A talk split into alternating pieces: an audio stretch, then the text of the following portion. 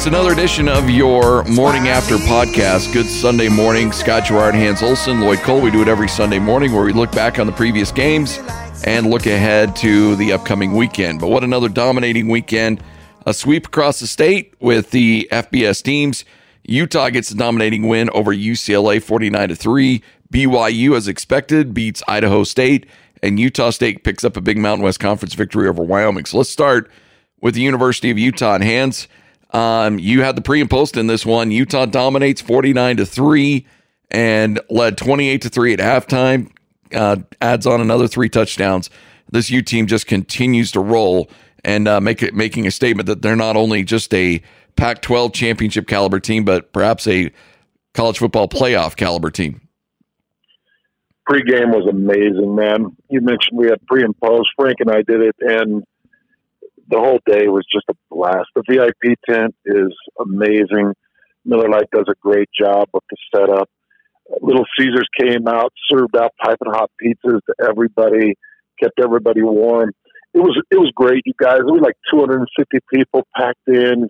You know, Utah fans, all kinds of excitement, playing some cornhole, great conversation, and it was just a lot of fun. It, these game days with UCLA Bruins at Rice Eccles Stadium, Utah in contention. Like these game days have become so much fun for Utah fans and, and really fun for the pre and the post game. So I wanted to get that out there that it really is amazing. And Kurt has really built a lot of fun things with the VIP tent that has really exploded into so many great things. But as far as the game is concerned, Scott, you mentioned it. They got the style points they needed. There were a lot of things that outside of this Utah game that helped them with Baylor losing to Oklahoma and Minnesota losing to Iowa and the style points that we talked about, the complete dominance.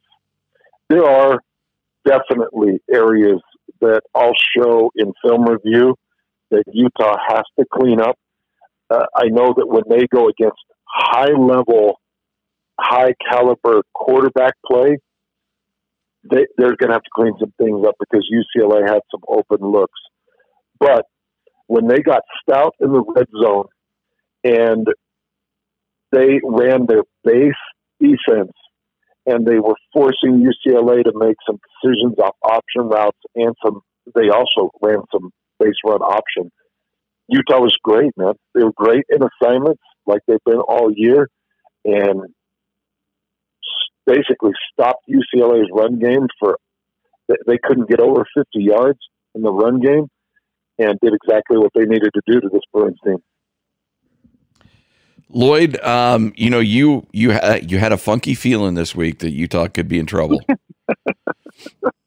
and you said on Twitter last right. night maybe it was indigestion. Maybe that's what it was. Yeah, I, I think I, I, think it was.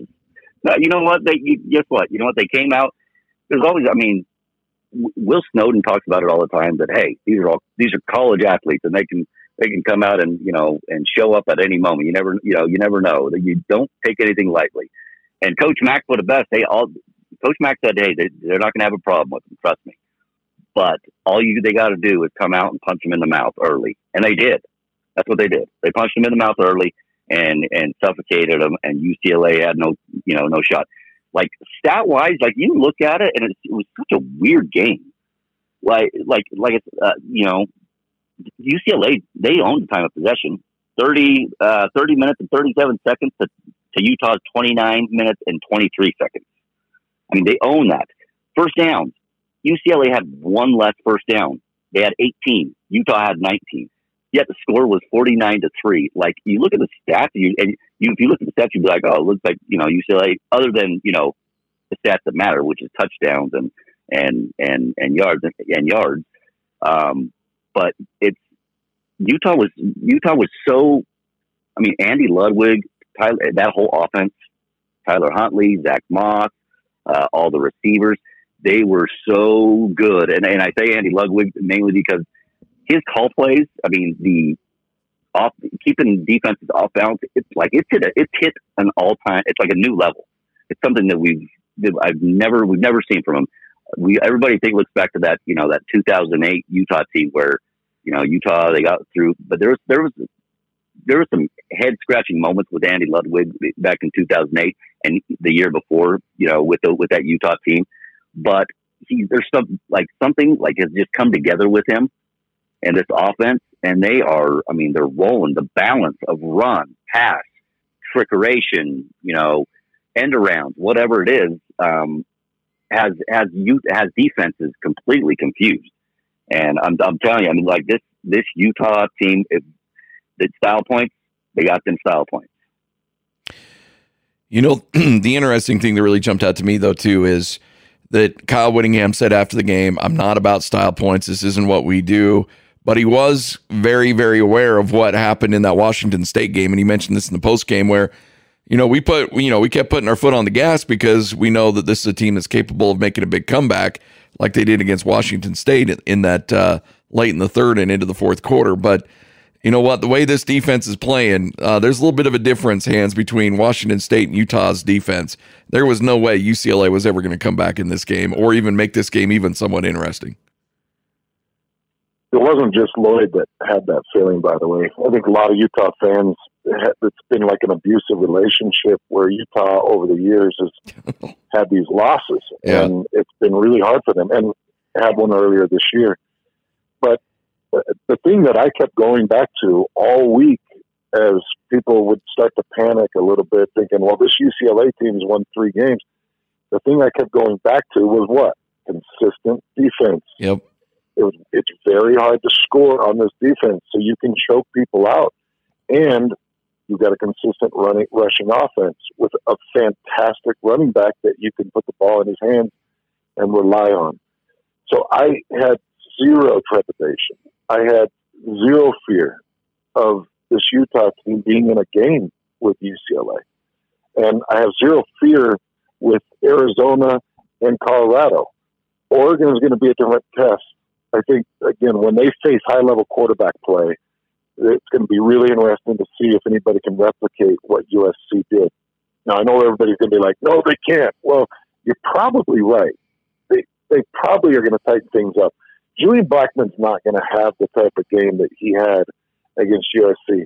Morgan Scalley won't allow what happened to the scheme happen throughout the entire entirety of the four quarters, like it did against USC. So I'm not nervous about that, but I'm not nervous about this Utah team because of their, their fundamental defense that they play and their fundamental offense that they have high level capabilities in. Um, and that was on display last night. So, just looking at the top 25 in Hans, you mentioned a few things here. Minnesota loses to Iowa, um, and then Oklahoma loses. Alabama beats Mississippi State, but this is an interesting, interesting note, and um, and and this seems kind of callous to talk about, but the Tua injury is graphic, and you feel horrible for the kid, and you hope that he can uh, go on to have a very successful NFL career, but he's done for the rest of the year. The NCAA selection committee in basketball is specifically told to consider injuries in their seeding of NCAA tournament teams. I mean, the injuries, if the kid gets hurt in the conference tournament, um, that is taken under uh, considerable um, consideration when they're seeding teams into the NCAA tournament. I have to imagine that's the same for the college football playoff seeding as well. So I think a lot of us out there are very concerned about Alabama becoming that second team in the college football playoff. But if they don't have Tua, frankly, if I'm on the college football playoff committee, I don't put them as one of the top four teams in the country.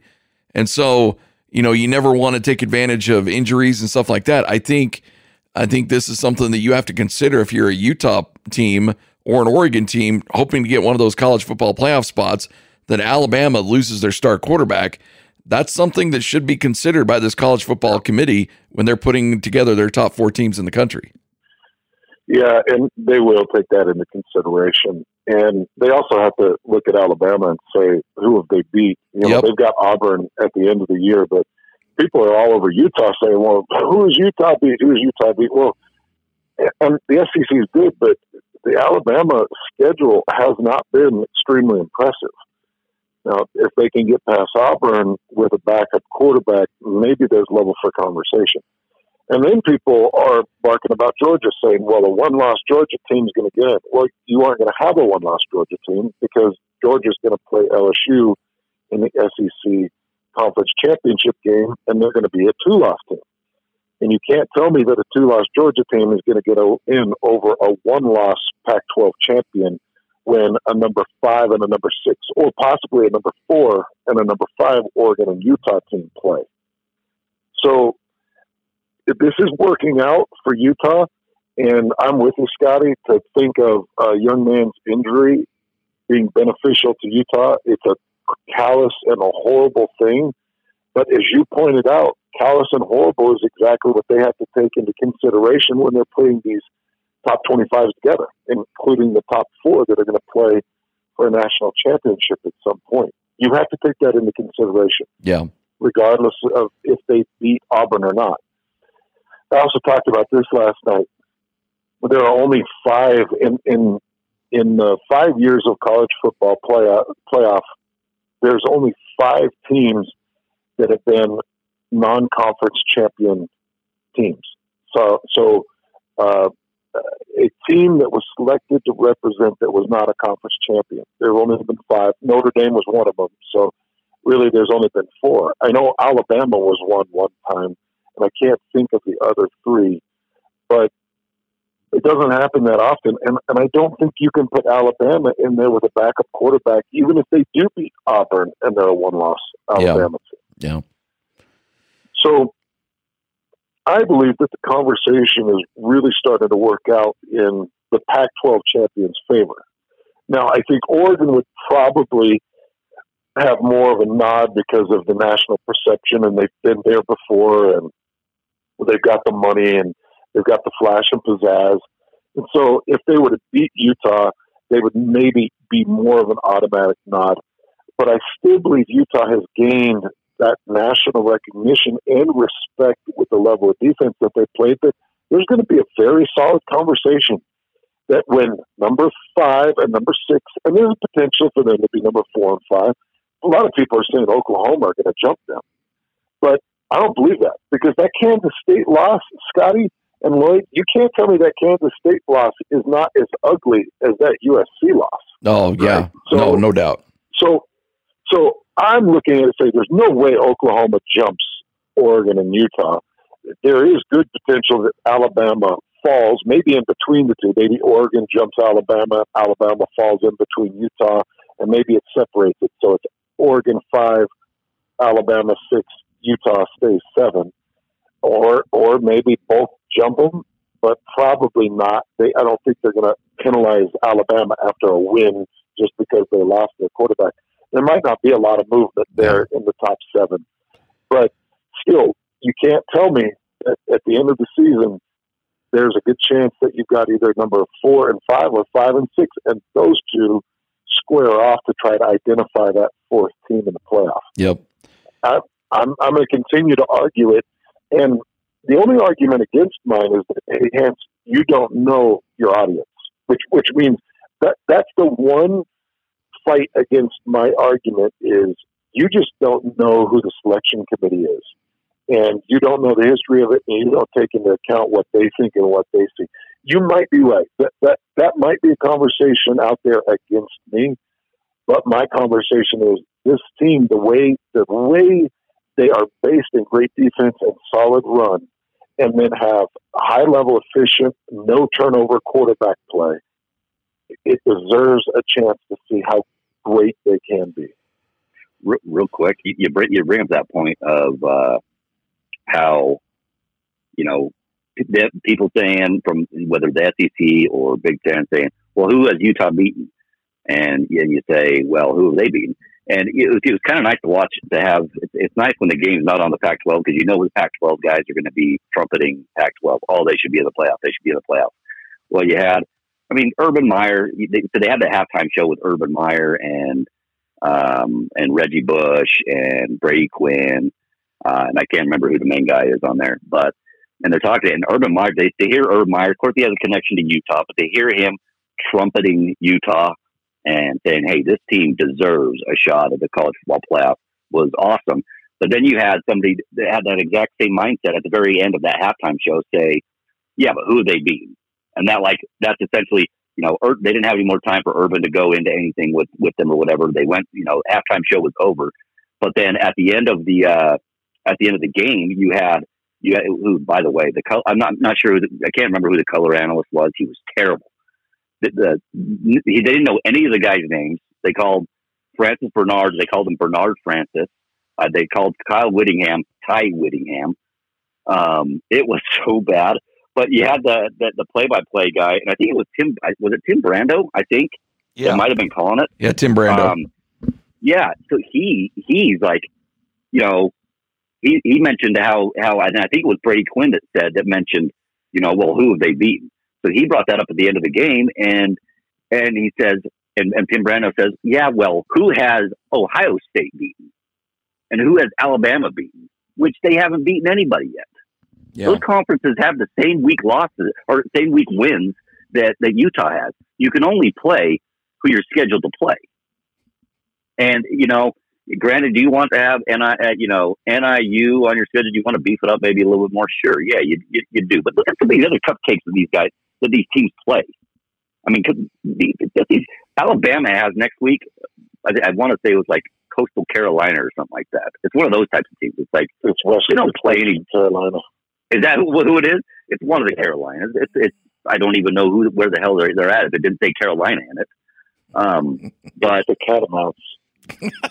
but they stop Look at, it. look at the big brain Why on do you Brad. why what what do you why do you know so much about Western Carolina?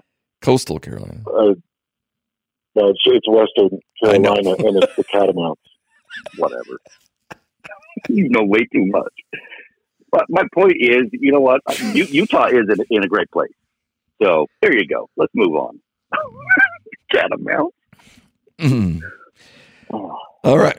All right. So let's uh the storyline was not BYU beating Idaho State. The storyline was that uh in apparently WWE fashion last night, Tom Holmoe rips his shirt off in the locker room and showing a shirt off underneath and saying he's your coach, he's my coach. And the shirt says extend Kalani. So does Kalani get his extension Hans? What's going on here? I love how that it's like Idaho State that put it over there. Yeah, I was like, you know what, Kalani, That We're- did it. we're gonna we'll talk about this, but you have to beat Idaho State first. Oh man, I'm actually embarrassed for all the decision makers up there. I am. I'm embarrassed, and I wish I knew every one of them by name so I could call them out and be like, "What are you? What are you doing? Why are you waiting till after Idaho State? Why couldn't it have been after USC? Why couldn't it have been after Boise State? Why couldn't it have been after Utah State? Why all of a sudden after Idaho State does Tom Holmoe come in with a well? Let's extend Kalani now. I don't think this is all Tom Holmoe's fault. I don't think he's the one that should have all the egg on his face. I think there's probably a lot of decision makers up there that I wish would fess up and be like, yeah, you know what? I got to admit, I was I'm tired of seeing Kalani lose to Utah, and we wanted him to beat our in-state rival. And I, I, I admit, you know, we we saw a really bad season two years ago, and I admit we probably should have extended it before they absolutely decimated Western Michigan. And I admit, I'm I, I'm a little bit, but we're not going to know those people's names, and I'm not going to put all the blame on Tom Holmoe. But those decision makers should be embarrassed because they let this drag on way too long, which I think's been detrimental in the recruiting process. It's been very hurtful and harmful for these coaches because they sat there and coached in, in indecision and they've coached in the unknown and all they've done is tried to keep their heads to the heads down and, and continue to work. And they've done it through all of this where they feel zero support from this university. And then all of a sudden they beat Idaho State and it's like you know what? That's done it let's go in and let's show support why couldn't you have shown support on social media weeks for you know three four weeks since some of these, like the Toledo and the South Florida thing, you have to talk about it. It was there were ugly losses. Kalani and his staff know that, but they put together some spectacular wins. They made some shifts on some play calling duties, and they've had some big wins. It's just to me, it's just ridiculous. Idaho State. Why why not show him? Look at what Nebraska just did with Frost. Yeah. Frost is, has a, a significant losing record. He's in the second year of a five year contract, and they're like, oh, let's just shut everybody up. We're going to extend it to 2026. We're going to make him extremely wealthy, and we're going to show his support so that he feels like he's got backbone and he can go out recruiting and say, I'm going to be here until 2026. And Kalani's had none of that support. Yep. And to me, it, it's a letdown. There's, there's, there's no doubt those those losses to Toledo, South Florida were they were they were ugly. Uh, they should not even even though they were going through, you know, quarterback changes and you know they didn't have Zach Wilson and they then they didn't have Jaren Hall at some you know getting a concussion. There's no doubt that like those were ugly losses, but but whatever those pro- their, their the problems were that were in there, it's so obvious that he made changes. Whether it's whether it's getting a little bit more help from from Aaron Roderick on the passing, you know, on on on some of the game calling or whatever, whatever it is, whatever the change has been, you know, whether it's Kalani take a little bit more of the defense, whatever the changes has been, he's made great made changes that have picked up wins against uh, uh, Boise State, a 14th ranked Boise State team, no less, um, and then and then against Utah State. He got two of your rivals, two of the three rivals. Like maybe you you, you you're not ready to give it to them uh, after USC. You maybe, but once you hit Boise State, you should probably get to get it done after Boise State, or at the very latest, you get out you get you get your second rival, second of your third three rivals, and you get a win there, and you say, you know what? Then you that's where you you where you rip off your shirt, and you say, extend Kalani. That's my guy. That's Yep. where you do it. Oh, and by the way, guys, they, they haven't extended him. Yeah, that's Yeah, the, because you right. right. picture. We have reports. well, and then the other thing, we got a picture. yeah, the other thing is, even if Tom said, "Hey, Kalani, I'm going to offer you a con, uh, extension," okay, Kalani doesn't know what that is. What if he's saying, "I'm going to add Right. you, I'm going to give you one year"? Like, well, wait a minute, you can't Right. accept, you don't accept that, you know. So, like, No. I don't know, like, yeah, I don't think if you're a, if you're in the extend Kalani camp, you're not out of the woods yet on this thing. You, you better see you better see three plus years. Yes, yeah, you're exactly right. So I, I just I think, know. That's a, I know. Um, go ahead, Scotty. No, I just think it's a it's an interesting development in this that until we see an email from Brett Pyne giving you know and, and they won't announce money, but they'll, they should announce years in terms of uh, of the extension. Until we see that come across, I don't I don't think anything's even close to being done yet. Isn't that kind of weird that we haven't seen? Uh, maybe they're just getting. Maybe there's something going to be done Monday. I don't know. Hans. I mean, how do you see? How do you see this thing playing out? I mean, forecast it. I mean, how do you see this thing playing out? He wears the shirt and says and does that. How, how does this thing play out? When do you think, if he's going to be extended, when do you think there'll be an announcement? Well, the bad thing is you've already waited way too long. Should have been done before the bowl game last year. Uh, In all reality, he should have had two years left this year and one more, and they should have tacked on three to give him a five-year lead, so that every recruit that he's currently after sees that he's five years locked in, and they can say, "Oh, well, he's there for my five years." Because a lot of these guys are they're signing because they love Kalani, and a lot of guys aren't signing because they don't know if it's going to be Kalani or who it's going to be. So they've already burnt way too much time, Lloyd. They've already burnt too much time. So uh, how soon should it have been? Well, it should have been last night. There should have been an announcement after the game. They should have had this all locked up. If Tom's going to wear the shirt and allow himself to be in a public setting, well, I guess it's a locker room, but he knows that all these players have cameras. Oh yeah, it was going to get out. Yep. he- yeah, he knew that this was going to get out. Well, you should have had the announcement ready to go in the post game. We've made a decision as a university to extend it. So, to Scotty's point, now you got to let the Sabbath go because it's BYU. But on Monday, there better be an announcement that backs up Tom Holmoe's shirt. He should have had that contract stuffed in his pants and ripped that out there. Here you go, Kalani. Kalani's like, I don't want to touch it. no, here, touch it, take it.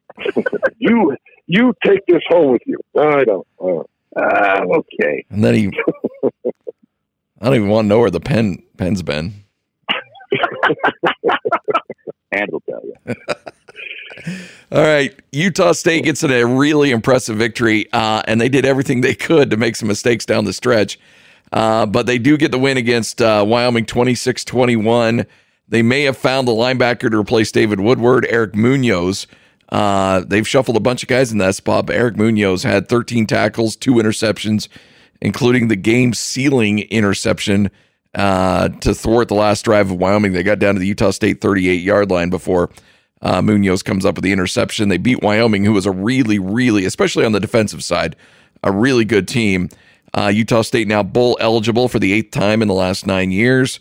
And uh, Gary Anderson's team has won two in a row. And it looked like things were falling apart after the Air Force and uh, BYU game. This team has rallied. They go to Fresno and get a win. Then they beat Wyoming at home and set up a really big game against Boise State because, Hans as bad as things have been, you know, not as bad, but as as rough as things have been in stretches this season, you know, injuries against LSU, the back to back losses. This team is still five and one in conference play, and if they beat Boise, and this isn't a particularly great Boise State team, uh, they'll clinch at least a. Sh- well, they won't clinch. Technically, they'll have to beat in New Mexico the following week, but which they'll do. But they'll have a at least a share of the division title. And if Air Force slips up somewhere along the way, they'll host a Mountain West Conference championship game. Yeah, it cracks me up to think that their out of conference games were against the best team in the country right now in LSU. Good team in Wake Forest, who's I've really come off that. I mean, he, they've, they've had some letdown moments. Another loss over the weekend. A BYU team that had it all stacked against them had lost consecutive years and absolutely couldn't lose again. A head coach that was fighting for his job. And that is a brutal non-conference schedule. Yep. And and the way the LSU game was packed in between conference games, it's no wonder that this team has been beat up, bruised, battered, and tested. And it's also no wonder that they're doing well in conference play because they've played some extreme level competition. And I think that somewhere in there, they've had to find their confidence. And it was really nice to see a comeback win against Wyoming last night. That tells you a lot about this team's character. Big See storyline. defense. Yeah, go ahead. Good, good to see that defense not. I mean, not allow uh, a passing touchdown. Got three interceptions. I mean, that's that that that that, that was that was nice to see. Wyoming had only turned the ball over five times on the season going into that game. They were great in protecting the football. Wow. Utah State forced four turnovers last night. Yeah, that, that's impressive. The other thing that's uh, going to be a storyline is Jordan Love uh, on a uh, on a run where he fights to get a first down, takes a big hit. Uh, Utah State and Gary Anderson, I asked him specifically about it in the postgame show, did not disclose uh, what the injury was, but he did not finish the game. Henry Colombi came in and finished uh, the game for the Aggies, but um, just based on what it looked like after watching a bunch of reviews, seeing that they took his helmet away from him, I'm uh, I'm of the thought that he suffered a concussion. Uh, but that's again just me speculating on on how it looked out there and and how they treated him.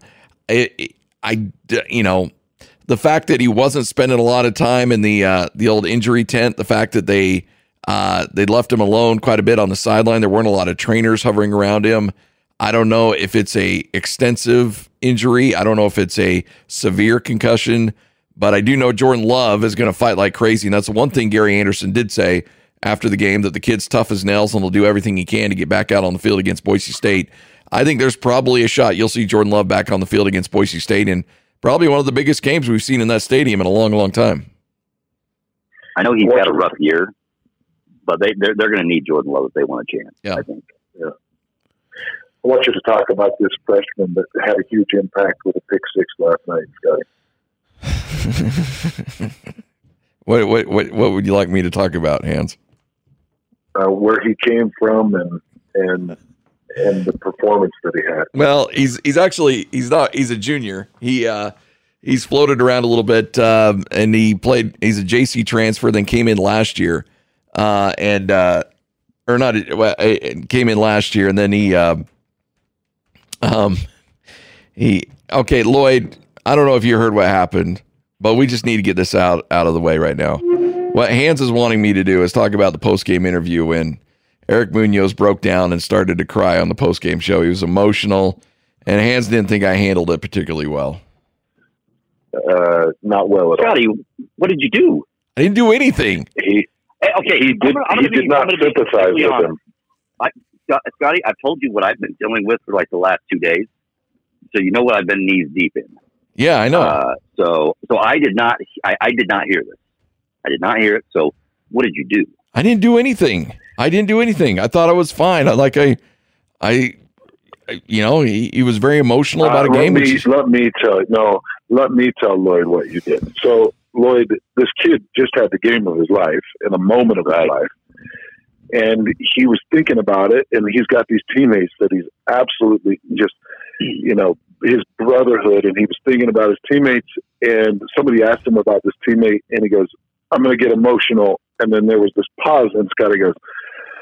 Oh boy! Well, yeah. I guess after a win like this, No. I can see why somebody would get emotional. And and then he and then he started crying pretty hard, and I could just Scotty backed out and was like, "Kevin, you're going to have to handle this because I'm not, I'm not going to work with this," what?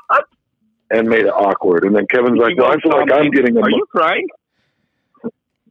I, that's not. It was Are you crying? there's no Crying crying in football? Uh, just it was just. Uh, well, you know how it is really with back, Scotty. he Like really backed out of the interview. Yeah, I know. He, he the guy, he doesn't have a lot of emotions. Like he doesn't let us see him anyway. He has them, I think, but they're just buried really deep. All right. We, we, we need to unlock that box. Well, uh, So I you you really you backed out? You backed out of the interview and told Kevin he had to take it? no, no, I did not. I just, I just, uh, I wasn't. I, I thought I handled it particularly well. Like, well, okay, you can't have dead air, right, Lloyd? Like that's a big no-no in Right, radio. Okay.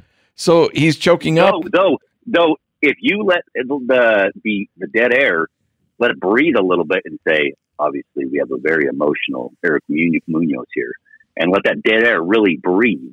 That can have that's actually kind of a beautiful thing. No, no, I just he look, you know, we put him in a bad spot. He he was emotional, and so I said, oh, you know, these kind of games, you know, very physical can can be emotional, and then and then he picked it up and it was fine. And so like I I didn't think it was uh you go back and listen to the audio. I listened to it last night, and I think I handled it very appropriately. You you didn't tell uh you didn't tell Kyle to edit it out, did you? No, Okay. maybe. We need to listen back to the audio. We'll listen I'll back let to the audio. it. Okay. All right. Anyway, kids, We'll uh, a we'll, we'll ruling on on Monday. kid's a JC guy, Hans. Um, and then he committed, I believe, to New Mexico State. Um, and then uh, Matt Wells last year offered him a chance to come up, but did not give him a scholarship. Uh, so he is still, I believe, still technically a walk on. Um, and and uh, and saw guys get opportunities ahead of him this year after the Woodward injury, and waited, waited, and and uh, those players didn't quite live up to what Justin Ena needed them to do, and so he got his first start yesterday and was just a heat-seeking missile out there. Great open field tackling was where he needed to be. Had an interception that he was about a foot away from being a pick six, and then again the closing interception. He was awesome and everywhere he needed to be at all stages of the game and that's what they needed so desperately was some increased play at the linebacker position and they got it from him and then and if he can continue to play like that this defense changes dramatically I can see why he'd be emotional.